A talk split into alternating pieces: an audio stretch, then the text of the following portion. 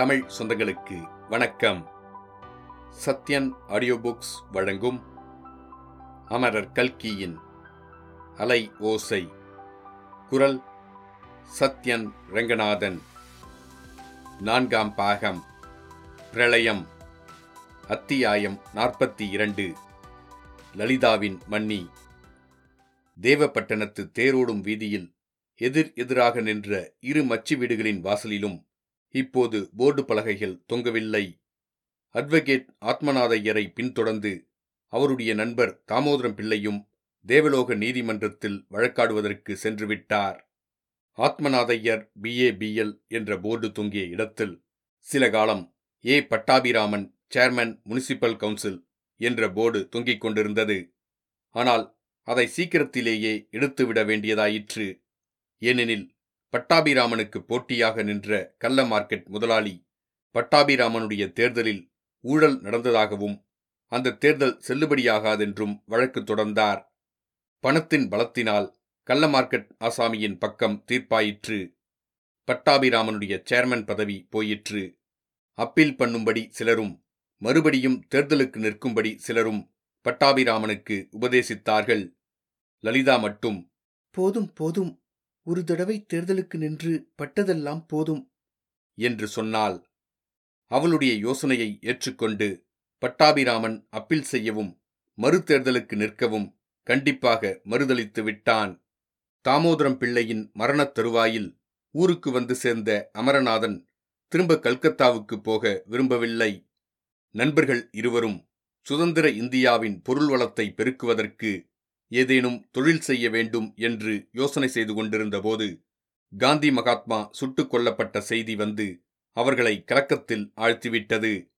நாள் கணக்காக அந்த சம்பவத்தை பற்றியே அவர்கள் பேசிக் கொண்டிருந்தார்களே தவிர வேறு எதை பற்றியும் சிந்தனை செய்ய ஓடவில்லை. இந்த நிலைமையிலேதான் சீதாவின் மரணத்தைப் பற்றிய செய்தியும் வந்து அவர்களுடைய கலக்கத்தை அதிகமாக்கியது. கல்கத்தா சாலையில் மூச்சையடைந்து கிடந்த சீதாவை எடுத்துச் சென்று உயிரளித்து காப்பாற்றியவனான அமரநாத் அவளுக்கு முடிவில் நேர்ந்த கதியை அறிந்து பெரிதும் பரிதாபப்பட்டான். பட்டாபிராமனோ சீதா தன் வீட்டில் தங்கியிருந்தபோது வாழ்க்கை எவ்வளவு குதூகலமாயிருந்தது என்பதையும் உணர்ச்சி வசப்பட்டு தான் செய்த சிறு தவறினால் அவளுக்கு நேர்ந்த கஷ்டங்களையும் நினைத்து நினைத்து வருந்தினான். சீதாவிடம் இருந்த நல்ல குணங்களையும் துர்குணங்களையும் பற்றி அந்த நண்பர்கள் இருவரும் தத்தம் அபிப்பிராயங்களை வெளியிட்டு ஒத்து பார்த்து கொண்டார்கள். ஆனால் அவர்களுடைய தர்ம பத்தினிகளான லலிதாவும் சித்ராவுமோ சீதாவிடம் எந்தவிதமான துர்குணமும் இருந்ததாக ஒப்புக்கொள்ளவில்லை லலிதா எல்லா தவறுகளையும் தன் பேரிலேயே போட்டுக்கொண்டு பச்சாதாபப்பட்டாள்.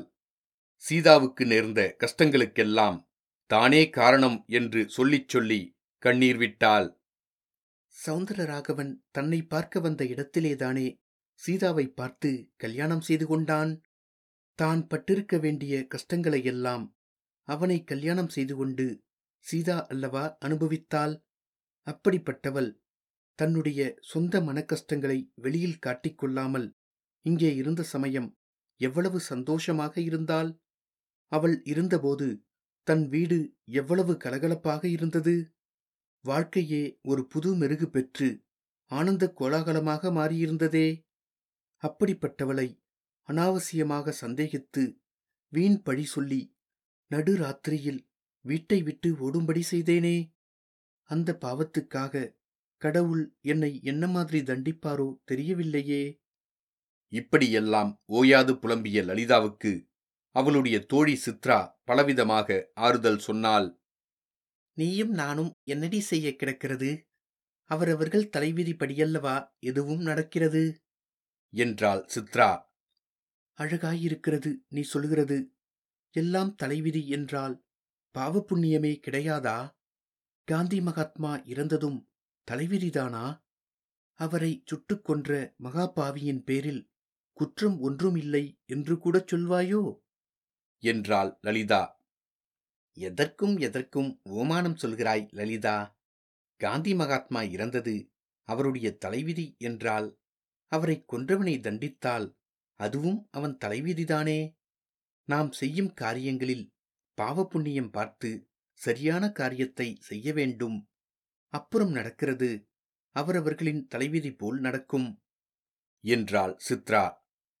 சில பேர் இந்த உலகத்தில் பாவ புண்ணியம் பார்த்து நல்ல காரியங்களையே செய்து வருகிறார்கள். ஆனாலும் அவர்கள் கஷ்டப்பட்டுக் கொண்டே இருக்கிறார்கள். வாழ்க்கையெல்லாம் சந்தோஷமே இல்லாமல் கஷ்டப்பட்டு சாகிறார்கள். இது அவர்கள் தலைவிதியா பகவானுடைய செயலா? உன்னுடைய தத்துவம் எனக்கு ஒன்றும் புரியவில்லை. என்றாள் லலிதா. முதலாவது நீ சொல்கிறதே தப்பு. வாழ்க்கையெல்லாம் சந்தோஷமில்லாமல் கஷ்டப்பட்டு சாகிறார்கள் என்கிறாய். ஏன் அப்படி சாகிறார்கள்? வெளிப்பார்வைக்கு நமக்கு அப்படி தோன்றலாம். எல்லாருடைய வாழ்க்கையிலும் சந்தோஷமும் துக்கமும் மாறி மாறித்தான் வருகின்றன. இல்லவே இல்லை. சீதாவை பாரேன். வாழ்க்கையெல்லாம் அவள் கஷ்டப்பட்டு விட்டு கடைசியில் செத்தும் போனாளே. சீதா சந்தோஷம் என்பதையே அறியாமல் செத்துப்போனாள் என்றா சொல்கிறாய்? சுத்த தவறு லலிதா. நானும் சீதாவுடன் கொஞ்சம் பழகியிருக்கிறேன். அவள் சந்தோஷப்பட்டதும் அதிகம் துக்கப்பட்டதும் அதிகம். இந்த உலகத்தில் சிலருடைய வாழ்க்கை சந்தோஷமும் இல்லாமல் துக்கமும் இல்லாமல் எப்போதும் சப்பு சவுக்கென்று இருந்து கழிந்து விடுகிறது.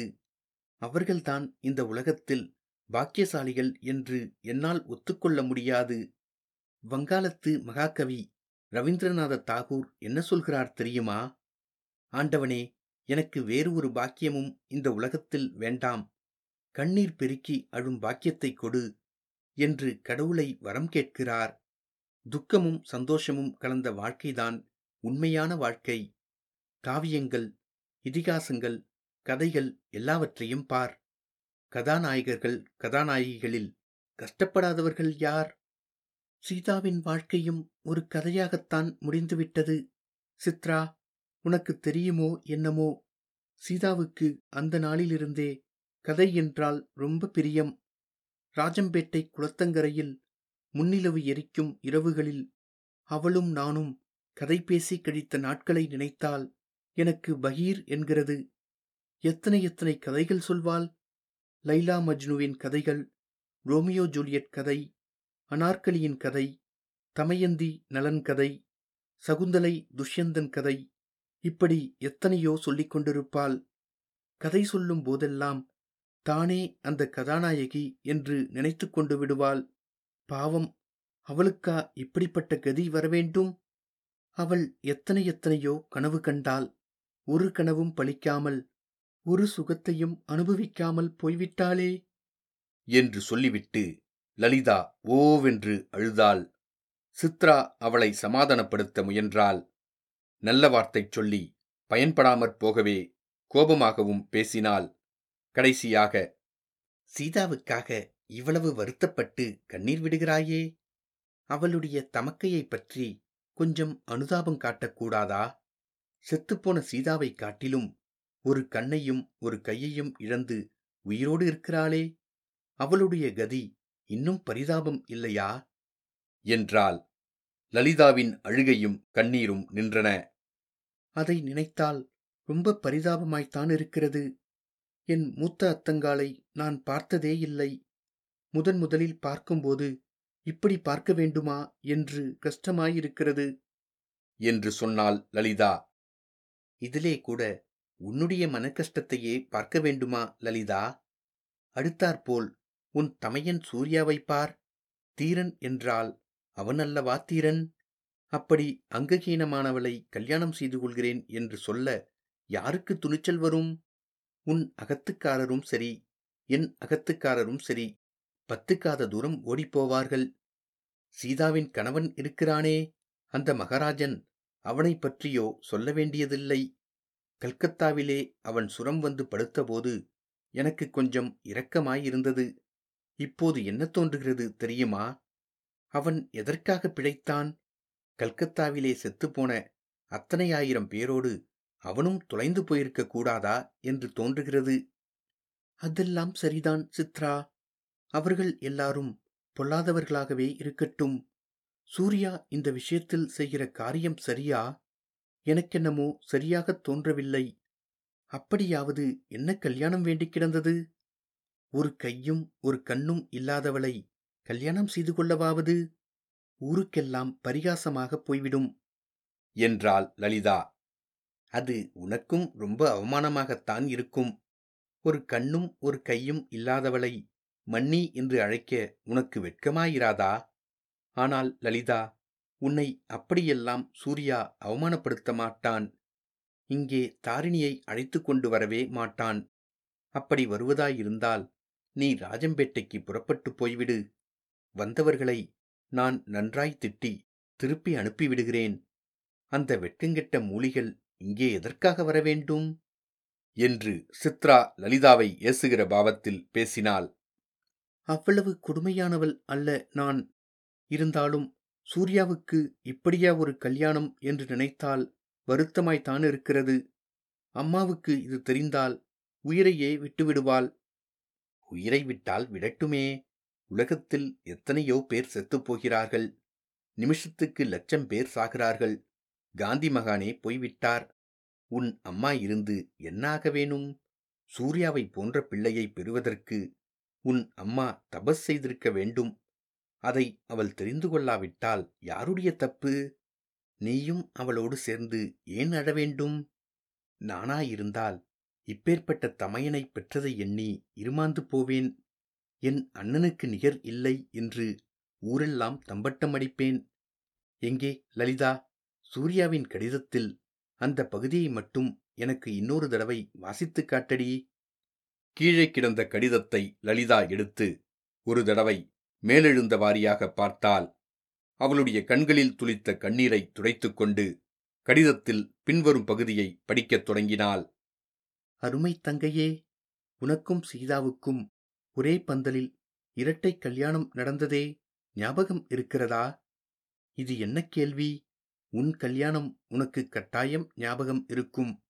கல்யாணத்துக்கு இரண்டு நாளைக்கு முன்னால் நமக்குள்ளே ஒரு விவாதம் நடந்தது. சீதாவும் நீயும் நானும் குளத்தங்கரை பங்களாவில் உட்கார்ந்து பேசிக்கொண்டிருந்த போதுதான் கல்யாணத்தின் போது அம்மி மிதிப்பதற்கு முன்னால் அக்கினிவலம் வருகையில் மாப்பிள்ளை மணப்பெண்ணின் கையை பிடித்து கொள்ள வேண்டுமே? எந்த கையினால் எந்த கையை பிடித்துக்கொள்வது என்ற கேள்வி ஏற்பட்டது. மாப்பிள்ளையின் வலதுகரத்தினால் மணப்பெண்ணின் இடதுகரத்தை பிடிப்பதா? அல்லது வலதுகரத்தை பிடிப்பதாயிருந்தால் இரண்டு பேரும் நடந்து எப்படி பிரதட்சணம் வர முடியும்? என்று வெகுநேரம் தர்க்கம் செய்தோம். தலைக்கு ஒரு அபிப்பிராயம் சொன்னோம். கல்யாணம் நடந்தபோது அந்த விஷயத்தை நான் கவனிக்கவில்லை. அதை பற்றி பிறகு பேசவும் இல்லை. லலிதா அத்தங்கால் தாரிணியை நான் கல்யாணம் செய்து கொள்ளும்போது அந்த கஷ்டமான பிரச்சனை ஏற்படவே ஏற்படாது. அவளுக்கு இருப்பது ஒரே ஒரு கைதான். அதைத்தான் நான் பிடித்து கொண்டாக வேண்டும். இன்னொரு கை இல்லை என்பது பற்றி எனக்கு வருத்தம் கிடையாது. அதை நினைக்கும் போதெல்லாம் நான் பூரித்து மகிழ்வேன். தாரிணி இழந்துவிட்ட அந்த ஒரு கை இருநூறு ஸ்திரீகளை காப்பாற்றியது என்பதையும் சீதாவின் குழந்தையை காப்பாற்றிய கை அதுதான் என்பதையும் நினைத்து நினைத்து கர்வம் அடைவேன். நான் மிகவும் அதிர்ஷ்டக்காரன். இத்தனை நாள் கல்யாணம் செய்து கொள்ளாமல் நான் காத்து கொண்டிருந்தது வீண் போகவில்லை. இனி என் வாழ்நாளில் என்றென்றைக்கும் ஆனந்தந்தான் லலிதா தாரிணியின் அழகை பற்றி முன் இரண்டொரு தடவை உனக்கு சொல்லியிருக்கிறேன். ஆனால் முன்னேயெல்லாம் அவளுடைய அழகு மனித உலகத்துக்குரிய அழகாயிருந்தது. இப்போதோ தெய்வீக சௌந்தரியம் பெற்று விளங்குகிறாள் என் கண்களுக்கு. வேறு யார் என்ன நினைத்தால் அதை பற்றி எனக்கு என்ன? யார் என்ன வம்பு பேசினால்தான் எனக்கு என்ன? கடிதத்தை படிக்கும்போது லலிதாவுக்கு தொண்டையை அடைத்தது. சித்ராவுக்கோ கண்ணில் கண்ணீர் வந்துவிட்டது. கொஞ்சம் உணர்ச்சி அடங்கிய பிறகு சித்ரா கூறியதாவது லலிதா நம்முடைய தேசத்து மகான்கள் உலகத்தில் துன்பம் என்பதே இல்லை. துன்பம் என்பது வெறும் மாயைதான் என்று சொல்லியிருக்கிறார்கள். இன்னும் சில மகான்கள் துன்பத்திலேதான் உண்மையான இன்பம் இருக்கிறது என்றும் சொல்லியிருக்கிறார்கள். அதன் பொருள் இத்தனை நாளும் எனக்கு விளங்காமல் இருந்தது. இன்றைக்குத்தான் விளங்குகிறது. பிறருடைய துன்பத்தை துடைப்பதற்காக நாம் கஷ்டப்பட்டோமானால் அதைப் போன்ற இன்பம் இந்த உலகத்தில் வேறு எதுவும் இல்லை. மறு உலகத்திலும் கிடையாது. உனக்கு மன்னியாக வரப்போகிறவள் அந்த ஆனந்தத்துக்கு உரியவளாயிருக்கிறாள். அதை அறிந்த அதிர்ஷ்டசாலி உன் தமையன் சூர்யா. அவர்கள் இரண்டு பேரையும் மனம் புரிந்த தம்பதிகளாக பார்க்க வேண்டும் என்று எனக்கு மிக்க ஆவலாயிருக்கிறது. என்றாள். இத்துடன் அத்தியாயம் நாற்பத்தி இரண்டு முடிவடைந்தது. மீண்டும் அத்தியாயம் நாற்பத்தி மூன்றில் சந்திப்போம்.